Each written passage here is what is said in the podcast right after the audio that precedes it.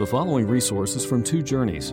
Two Journeys exists to help Christians make progress in the two journeys of the Christian life the internal journey of sanctification and the external journey of gospel advancement. We do this by exporting biblical teaching for the good of Christ's church and for the glory of God. Please visit twojourneys.org for more resources. Please take your Bibles if you have them and open to Matthew chapter 7. As we continue in our series in the Sermon on the Mount, we come to a narrow gate. A narrow gate which Jesus sets before us. Seven centuries before Jesus ascended this, the mount on which he preached the Sermon on the Mount, the prophet Joel described a valley which he called the Valley of Decision. Multitudes, multitudes in the Valley of Decision. Now, every one of you makes decisions every day. For example, you decided to get up today. Was that a good decision? I guess time will tell. But uh, every day you decide to get up and you make small decisions and great decisions. What you're going to put on, what road you'll take to get to work, uh, what you're going to do first once you get there. Small decisions and great decisions. Some of the decisions are significant how, how you're going to treat your spouse, how you're going to raise your kids. But of all the decisions that God puts before you, there is none more significant, none more important than what you do with the text we're looking at today. What did you do at the narrow gate? Did you enter it or did you stay outside? That's the most vital decision you can ever make in your life, for this impacts your eternal destiny. What did you do at the narrow gate? The Sermon on the Mount is a masterpiece of preaching. No preacher could ever ascend to Jesus' level of preaching. It really is a marvel. And any sermon must be applied. And Jesus now, in this seventh chapter, the rest of the seventh chapter, is taking his teaching and applying it directly to our hearts. And he begins by an appeal, I would say even a command, that we should enter the narrow gate. Uh, the Sermon on the Mount, however beautiful, however majestic, is not meant to be marveled at. It is meant to be obeyed. And we're going to see that more and more over the next few weeks. We can marvel at it, and we should. When Jesus finished this teaching, the people who heard him were amazed, and it's good to be amazed. But we need to go past amazement. We need to go into obedience. And this is the first opportunity that Jesus gives us to directly respond to his commands. Jesus is getting his hearers ready for Judgment Day. And so he sets before them here two gates and two roads. Next week, we're going to get to know two trees one a good tree and one a bad tree. Also, two claims someone who says, Lord, Lord, and it's true, and someone who says, Lord, Lord, and it isn't true. And then at the end, we're going to see two houses. One of them stands and the other falls. Jesus is teaching again and again the same lesson that we need to be ready for Judgment Day. And here he's beginning to get us ready by commanding us to enter the narrow gate. Now, throughout the scripture, God is constantly taking his people to a point of decision, to a point in which they need to make a commitment one way or the other, a point in which they need to decide to choose life or death. It's been that way from the very beginning. In the Garden of Eden, God set a tree the tree of the knowledge of the good, good and evil and said, You shall not eat from that tree. For the day you eat from it, you shall surely die. And so he set before Adam and Eve a choice. In the Arabah, that's the desert across from the Jordan River, right before the people of God entered the promised land, Moses set before them the whole law for a second time. It's in the book of Deuteronomy. Actually, that's what the word Deuteronomy means. It's the second giving of the law. And at that moment, Moses laid before them in Deuteronomy 30, he said, See, I set before you today life and prosperity, death and destruction. And this day I call heaven and earth against you, that I have set before you life and death, blessings and curses. Now choose life. And so that's the choice he sets before them at the Arabah. After the land was conquested, after Joshua had led the tribes through all their conquests one after another, he called everyone together at Shechem and he said this He said, If serving the Lord seems undesirable to you, then choose for yourselves this day whom you will serve, whether the gods your forefathers served beyond the river, or the gods of the Amorites in whose land you are now living. But as for me and my house, we will serve the Lord. Do you see it's the same choice? He set before them the choice whether they would obey and follow God or whether they would disobey. And then on in Israel's history, after a long pattern of rejection, a long pattern of disobedience, uh, Elijah gathered them together again, this time at Mount Carmel, along with the prophets of Baal and the people of Israel. In 1 Kings 18, Elijah went before the people and said, How long will you waver? How long will you halt between two opinions? If the Lord is God, then follow him. If Baal is God, then follow him. It's the same thing. And so it shouldn't be surprising to us when Jesus, the Son of God, enters the world, he will pick up this same mode of communication. He will bring the people to a point of decision. He does it time and time again. We've already seen earlier in the Gospel of Matthew Jesus walking beside the Sea of Galilee. And he came upon two brothers, Simon Peter and his brother Andrew, and they were casting a net into the lake for their fishermen. Do you remember what Jesus said to them? Follow me. A word of command. And now they have a decision. Should they continue fishing or should they follow Jesus? Well, they made the decision. They followed. And Jesus went up a little further and saw James and his brother John and said the same thing Follow me. And immediately they got up and followed him. After the Sermon on the Mount in Matthew 9, Jesus is going to come across Matthew, the very one who, who wrote this account for us. He was working in the tax collector's booth. And at that moment, Jesus gave him the same command Follow me. And Matthew got up from his tax collecting booth and followed Jesus. He brought him to that point of decision, and Matthew obeyed and followed. This is Jesus' way.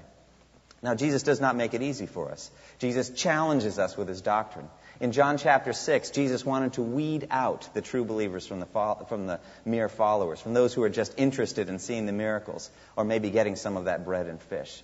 And so Jesus said, I tell you the truth, unless you eat my flesh and drink my blood, you have no life in yourselves.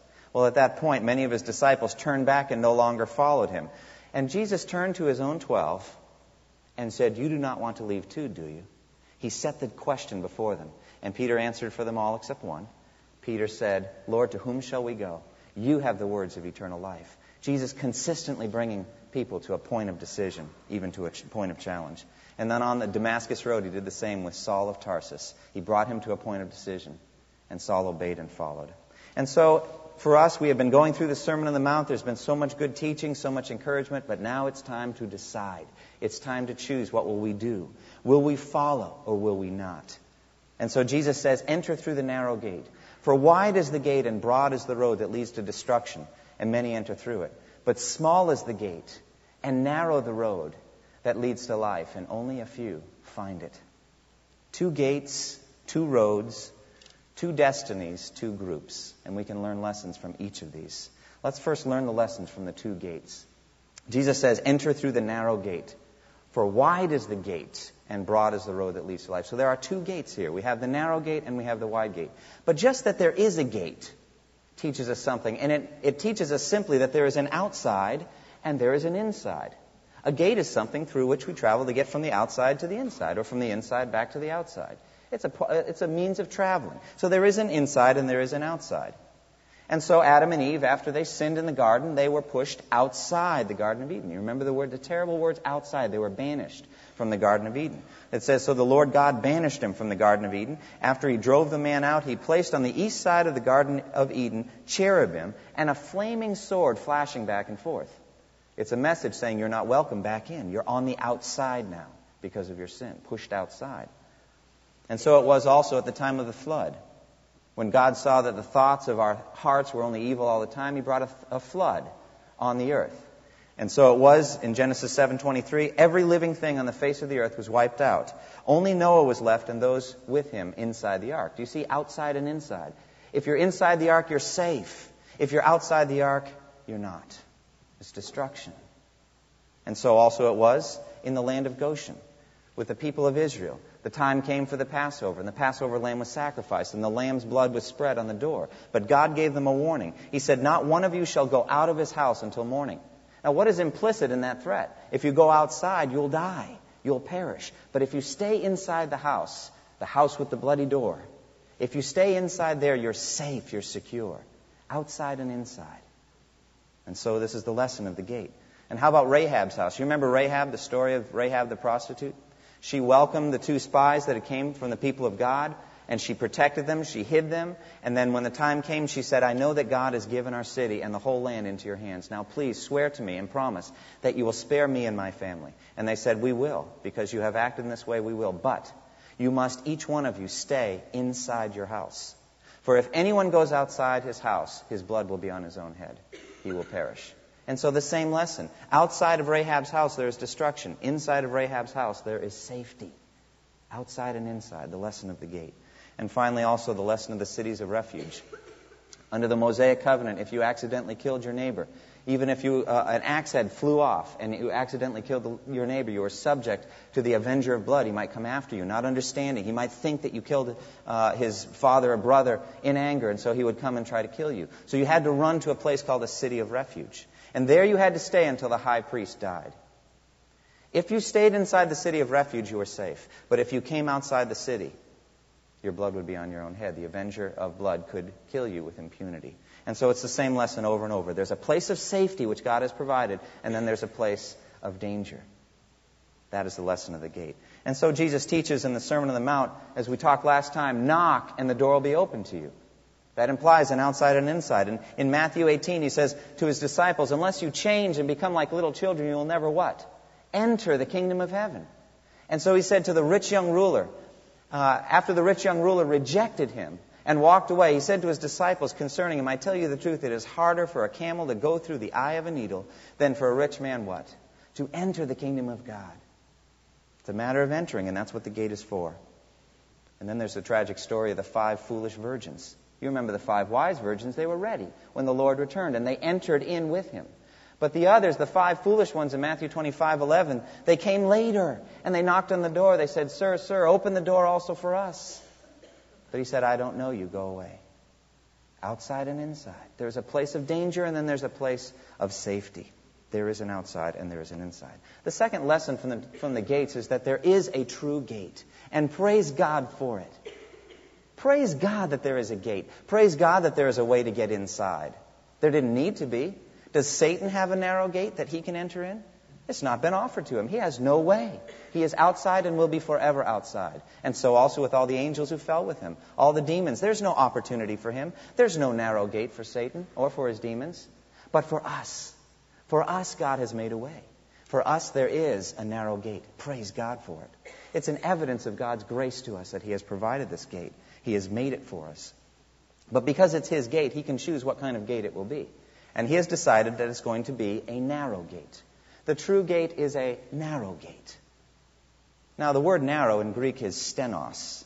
Stenos. It, comes from a, the original root is, is something that, uh, someone that groans under a burden, a sense of being groaning under a burden, as under some kind of pressure or constriction. We get our word, for example, stenography from it, which is a kind of a compressed style of writing that they use in the courts, a restricted or abbreviating or, or uh, abbreviated or compressed form of writing. This is what the narrow gate is. I think the best image of the narrow gate is, is that of a turnstile like at a ballpark. Did you ever go to a ballpark? Back in the old days, they had a certain turnstile like that. Now they've got a different kind. But either way, the purpose of the turnstile is to force this huge group of people to go through what? One at a time. One at a time. And why must they go through one at a time? So the gatekeeper can see if they have a ticket. Without the turnstile, they'd go through en masse, and, and there'd be no way to tell whether everyone had the ticket. And so I think this is the picture of the narrow gate. There is a narrow gate, there is somewhat like a turnstile, and the gatekeeper stands, and each one must have a ticket. And what is the ticket? It's personal faith in Jesus Christ, repentance and faith in His name. But each person individually must enter that gate, that turnstile. And furthermore, it also tends to strip us of baggage. If it's a narrow gate, if it's like a turnstile, we don't come through carrying all kinds of baggage, do we? We come through stripped down. You think again about the rich young ruler. You remember that whole interaction with the rich young ruler?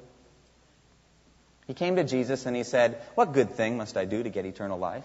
As though it were that easy. Well, all you need to do is just go and do this or that, and then you can have eternal life. Just some good deed, and then I'll be set. And Jesus said, All right, we'll do the good deed thing obey the commandments. And the rich young ruler said, Well, which ones? you see, that's what self righteousness always wants to do. Well, which ones should I do and how should I do it? And he, and he gave him a list of commands, and the rich young ruler said, All these I have kept since my youth. Isn't that incredible? One of them, by the way, was honor your father and mother. Love your neighbor as yourself, Jesus said to him, and I've kept it from my youth. Well, then, all right, one thing you lack. Sell all your possessions and give to the poor, and you'll have treasure in heaven. Then come follow me. That is the narrow gate in action. All these things stripped away.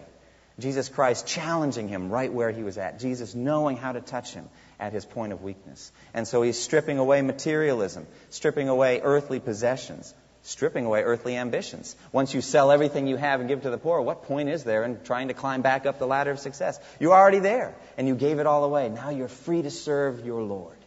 So it is. So he stripped him away of earthly ambitions and of independence, going your own way, doing what you want. No, now you have a Lord who's telling you to sell all your earthly possessions. You have a Lord in charge, and he will guide you and he will lead you. But ultimately, stripping the rich young ruler of pride and self righteousness and he would not enter.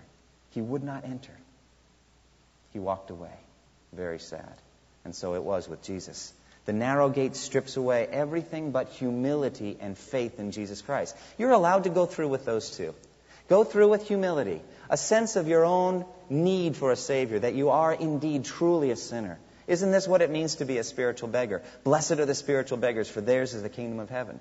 It means to enter through a narrow gate, a humble gate, a lowly gate a place where you recognize you need salvation. Oh, do you need it?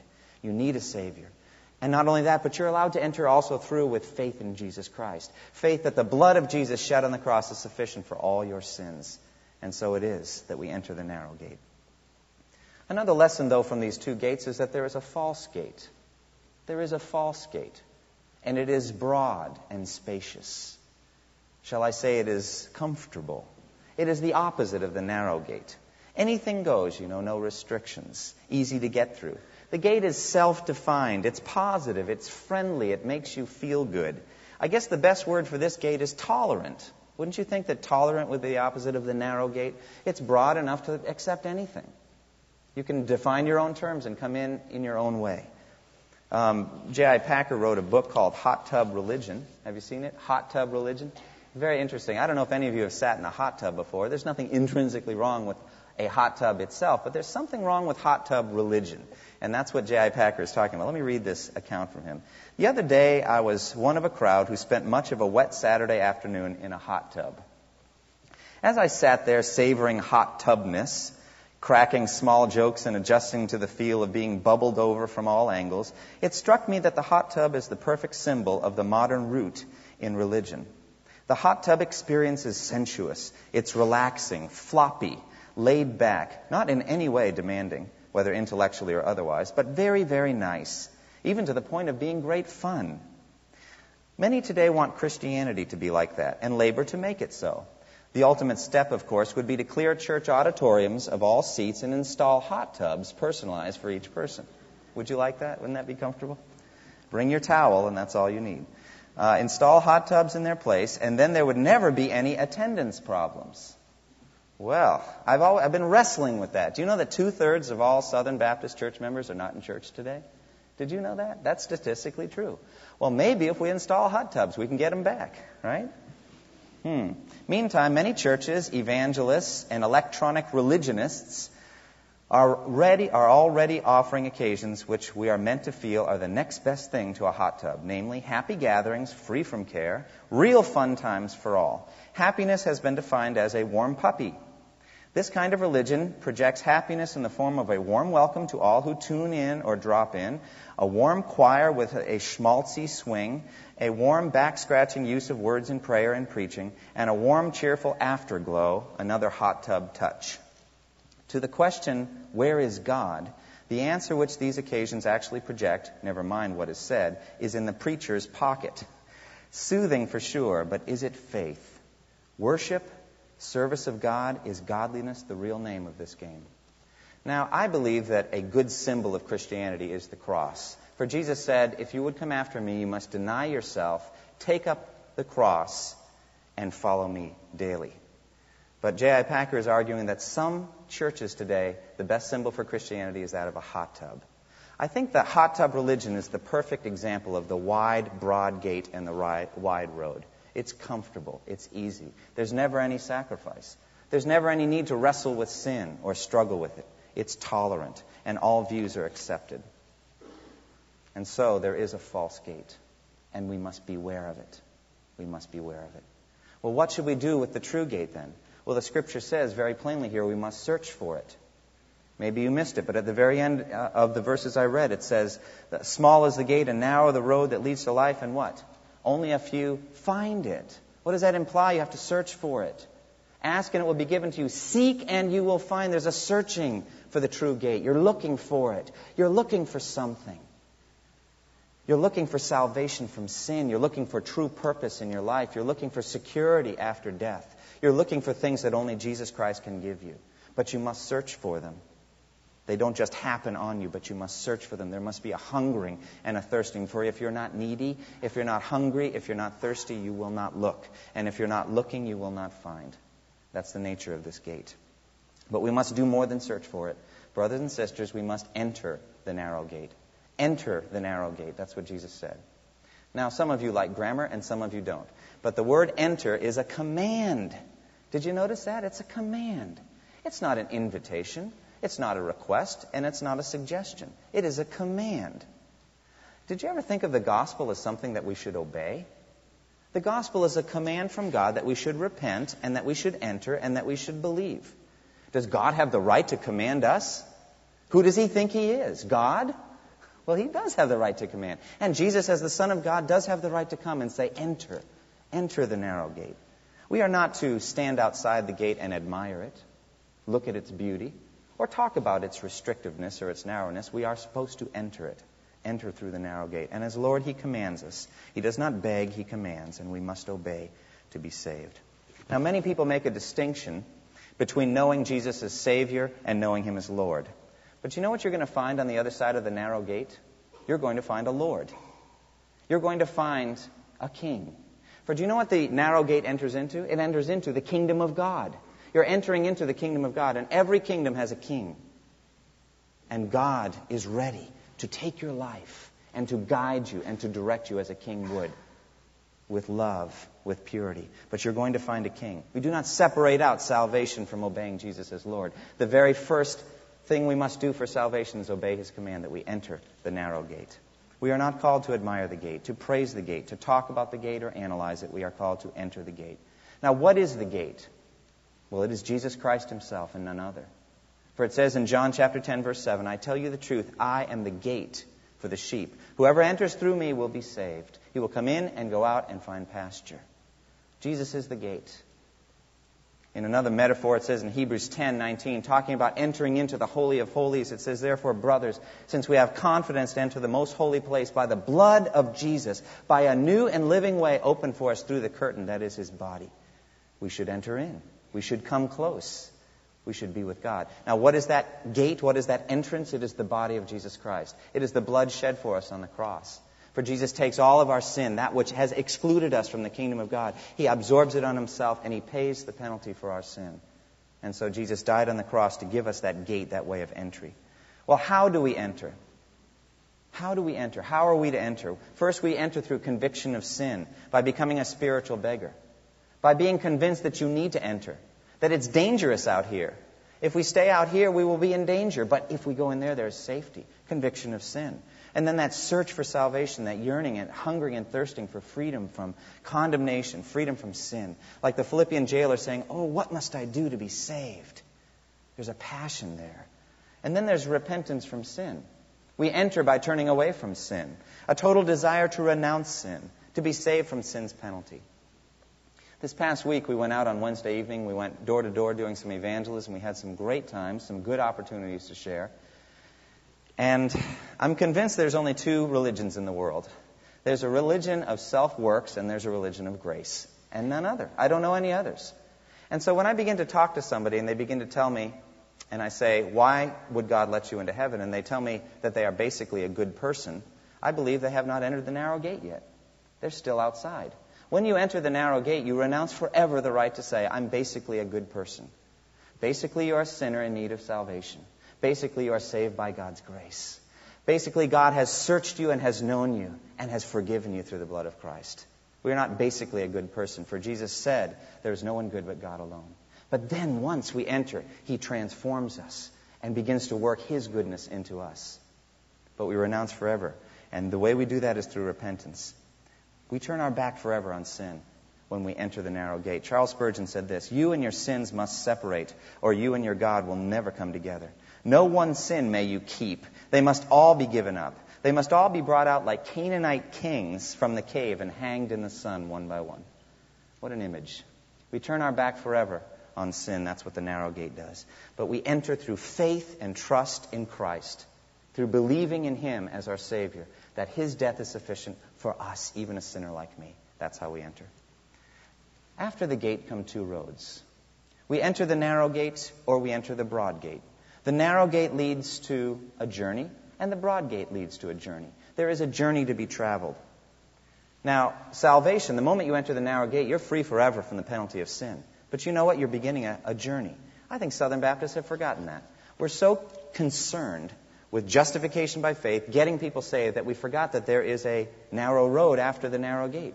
There is a road to be traveled, there is a journey to be made. Do you remember what uh, Jesus said in John 14?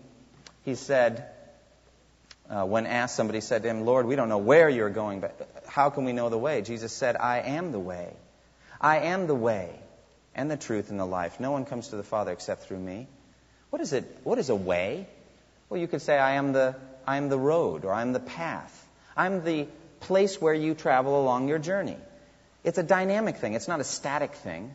We come into faith in Christ and then we begin a long journey. I am the way, the true and living way. John Bunyan, who wrote Pilgrim's Progress, he understood that. You enter through the narrow gate and then you begin the rest of the story. The narrow gate happens within the first few pages. And then Christian travels along his journey to the celestial city. Through many toils, dangers, and snares, he travels.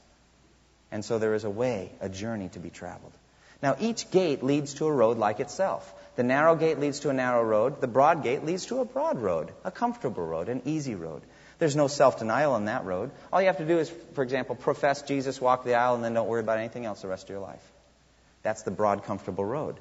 God's word is praised but not studied. God's standards are admired but not practiced. There is no spiritual maturity sought. There's no journeying, no traveling. It's easy, it's comfortable.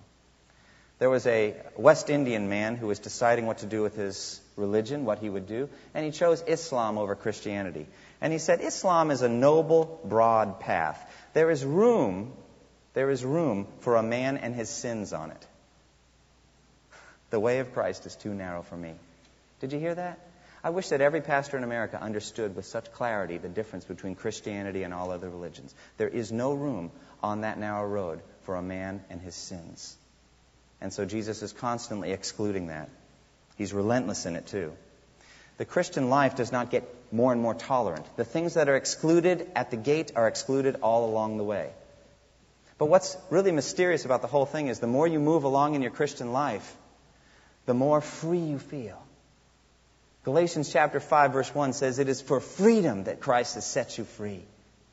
There is a freedom along this way. 1 John 5 3 says his commands are not burdensome. And Jesus says, my, my yoke is easy and my burden is light. And why is it? Because what's outside the narrow way is sin. And sin is devastating. Sin hurts. Sin ruins. Sin robs. But the narrow way is the way of safety. There are two roads and there are two paths. One of them leads to destruction and one of them leads to life. And thus we move to the lessons of the two destinies. Whenever you're traveling on a journey, you should know where you're traveling to. When they put in the, the interstate system, under the Eisenhower administration, one of the things they decided to spend money on were signs that told you where you were going. Isn't that good? Aren't you glad? What if you got on the highway and started traveling and you didn't have any idea where you were going? Didn't have any idea the destination? Well, you wouldn't use the highway system. You'd be getting off on the old country road just like you always used to and say, well, it's down by Farmer Brown's thing, the white picket fence, you turn right and he'll tell you where to go from there. But you sure wouldn't use the highway system because they're useless unless you know the destination. Now, you should look and see what road you're on right now and what is the destination to which you're traveling. Are you on the broad, easy, wide, tolerant road, or are, are you on that road which Jesus characterized as narrow, restrictive? Well, the one leads to destruction and the other leads to life. Now, the word destruction is not merely annihilation, disappearance. After death, poof, you're gone. That's what the Jehovah's Witnesses teach. But it's not true. Actually, after death comes judgment. And then we're accountable for each of the decisions we made on that broad, easy road. That's what destruction is all about. It says in Romans chapter 2 verse 5 that we who travel along that broad, easy path are storing up wrath against ourselves for the day of God's wrath, when his righteous judgment will be revealed. That is what Jesus means when he talks about destruction. It is a road that leads to destruction. Jesus is not shy to teach about hell, as many American preachers and evangelists are today. And anyone who stands up and teaches you and kind of cuts that out and excludes that part, we'll talk about them next week. I believe they're false prophets, false teachers. But we must know that the broad road, the easy road, the, that road leads to destruction. But the other destination is life. There is a road, there is a narrow road that leads to life. Now, what is life but the knowledge of God? Jesus said so in his prayer. Now, this is life. This is eternal life. That they may know you, the only true God, and Jesus Christ, whom you have sent. There's an abundance to this life, a richness to walking with God. And in that rich road, in that comfortable, that, that, that road of joy and abundant fruit, in that road, there is knowledge of God. Eternal life is something we know as we walk along it. But at that moment also, we should realize the moment we come to faith in Christ, we have come into eternal life. But the, this life here on earth is nothing compared to the life we'll experience when we see Him face to face. In Philippians 1.21, it says, For me to live is Christ, and to die is what? It's gain. Well, I would rephrase it this way. Paul would say, For to me to live is Christ, and to die is more Christ. I get to see him face to face. I get to know him perfectly. There, there's not that dark veil between me and the spiritual realm anymore. I'll see him fully. That's the destination of the narrow road. And that's what you should yearn for and hunger for. And notice that the destinations have always been the same. In the Garden of Eden, there was a choice between what? Life and death. It's same thing at, uh, in the Arabah. in Deuteronomy, it says, I'm setting before you life and death. Joshua did the same thing. Elijah did the same thing. It was the same thing at the time of Noah's ark, a decision between life and death. This is, in fact, a life and death decision of eternal consequence. The final lesson we can learn is a lesson from the two groups. The two groups, you can boil them down to two words the many and the few. The many and the few. The broad road that leads to destruction is well traveled, there's lots of people on it. The narrow road that leads to life has only a few people on it. Now, this is a problem for us, isn't it? Because from childhood, we're trained to kind of want to curry people's favor. We, we like it when people are comfortable with us. We like it when people smile at us and are happy with us. But Jesus is saying you must go the other way. You must be willing to turn your back on all that. You must be willing to be hated and persecuted and spoke poorly of, to travel on that narrow road. There are many on that broad road. In this case, safety in numbers is not true. There is no safety in numbers on the broad road. There are many on that road, and it leads to destruction. And so it was heard in the streets of Gomorrah everybody's doing it. Well, it doesn't matter if everybody's doing it. Let God be true and every man a liar. We must go the opposite direction. And so there is a road which only a few find. Like the turnstile, one at a time they come to faith in Christ. One at a time they walk along that road. Yes, of course there's fellowship. Jesus didn't say there's only one or even none traveling. There are a few. And we have joyful fellowship with them. But don't look for it in this world. We're not looking for pleasure and the approval of everyone around us. We are traveling on a road that only a few find. And that is the road that leads to life. The disciples asked the question, Lord, will only a few be saved? In Luke 2:32, Jesus did not answer the question, but he said the same thing here. He said, "Only a few are traveling on that road." In effect said, "Just be sure you're one of the ones traveling on that road. Don't be worried about whether there's many or few. Be worried about whether it includes you." So enter the narrow gate. And so what is the application today? It's very simple. You must enter the narrow gate. You must come to personal faith in Christ. If you have never come to faith, you must enter. Now, next week, I'm going to give you what I believe is one of the most devastating scriptures that Jesus ever gave. That there are going to be people who will say, Lord, Lord, and Jesus will say, I never knew you. Don't be one of those. Look at the road you're traveling. Is it a broad, easy, comfortable road, or is it a narrow, strict road? A road which puts sin to death. A road in which there is a Lord who governs your life. If you think you've never entered the narrow gate, then enter today. Put your faith in Jesus Christ. Let today be for you the day of salvation. In a few moments, we're going to have an invitation. There's be an opportunity for you to come forward and say, I want to enter the narrow gate. I don't want the sun to go down today and me on the outside. I want to enter through that narrow gate. For all those of you who have entered in, who know what I mean when I talk about a narrow road, rejoice in the narrowness of the road. Don't chafe under it. Don't say, I wish it were different. I wish I could wander a field from time to time. The road is a road of safety, and it's a gift from God. Rejoice in it and continue to walk along it. But know that in the end, God will give you eternal life for your trouble. Enter through the narrow gate. Enter for life. Please join me in prayer. Thank you for listening to this resource from twojourneys.org. Feel free to use and share this content to spread the knowledge of God and build His kingdom. Only we ask that you do so for non commercial purposes and in accordance with the copyright policy found at twojourneys.org. Two Journeys exists to help Christians make progress in the two journeys of the Christian life the internal journey of sanctification and the external journey of gospel advancement. We do this by exporting biblical teaching for the good of Christ's church and for the glory of God.